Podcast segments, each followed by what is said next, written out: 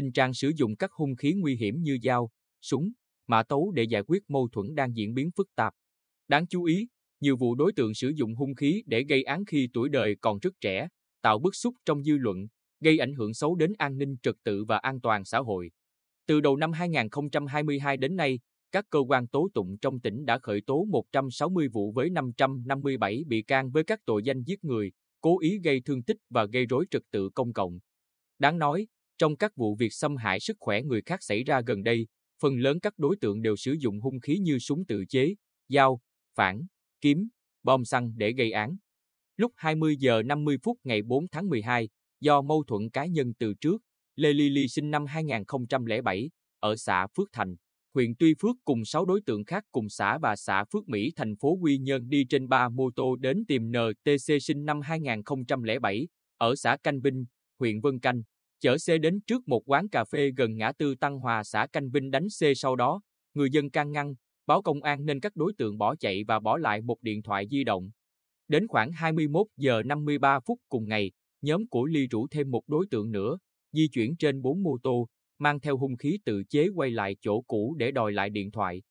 Lúc này, Ly và Nguyễn Thành Trọng sinh năm 2007, ở xã Phước Thành chạy vào quán cà phê, chém trọng thương chủ quán, gây thương tích cho nạn nhân C.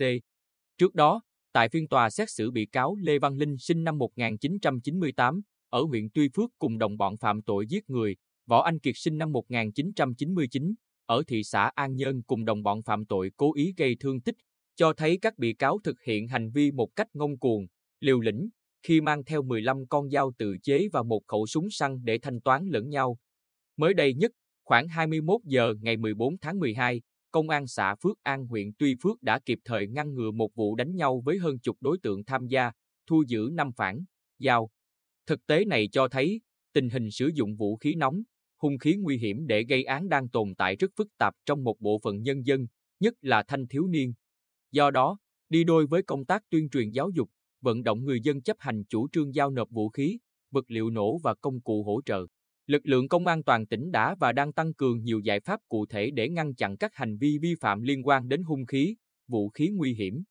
Trung tá Trương Quốc Sĩ, trưởng công an xã Phước An huyện Tuy Phước, cho biết, ngoài việc rà soát, khoanh vùng các đối tượng hình sự, công an xã còn chủ động tham mưu cho đảng ủy, ủy ban nhân dân xã thường xuyên tuyên truyền, vận động người dân tự nguyện giao nộp vũ khí, cung cấp nguồn tin liên quan cũng như kịp thời ngăn chặn nhiều vụ thanh thiếu niên sử dụng hung khí nguy hiểm để giải quyết mâu thuẫn xảy ra trên địa bàn. Theo Đại tá Nguyễn Đức Nam, Phó Giám đốc Công an tỉnh, nhằm chủ động kiểm soát tốt các hành vi vi phạm pháp luật liên quan đến vũ khí, hung khí nguy hiểm, lãnh đạo Công an tỉnh đã chỉ đạo các phòng nghiệp vụ, công an các đơn vị, địa phương chủ động kiểm tra, bám sát, ra soát, lập danh sách các đối tượng có biểu hiện nghi vấn hoạt động phạm tội về vũ khí, vật liệu nổ.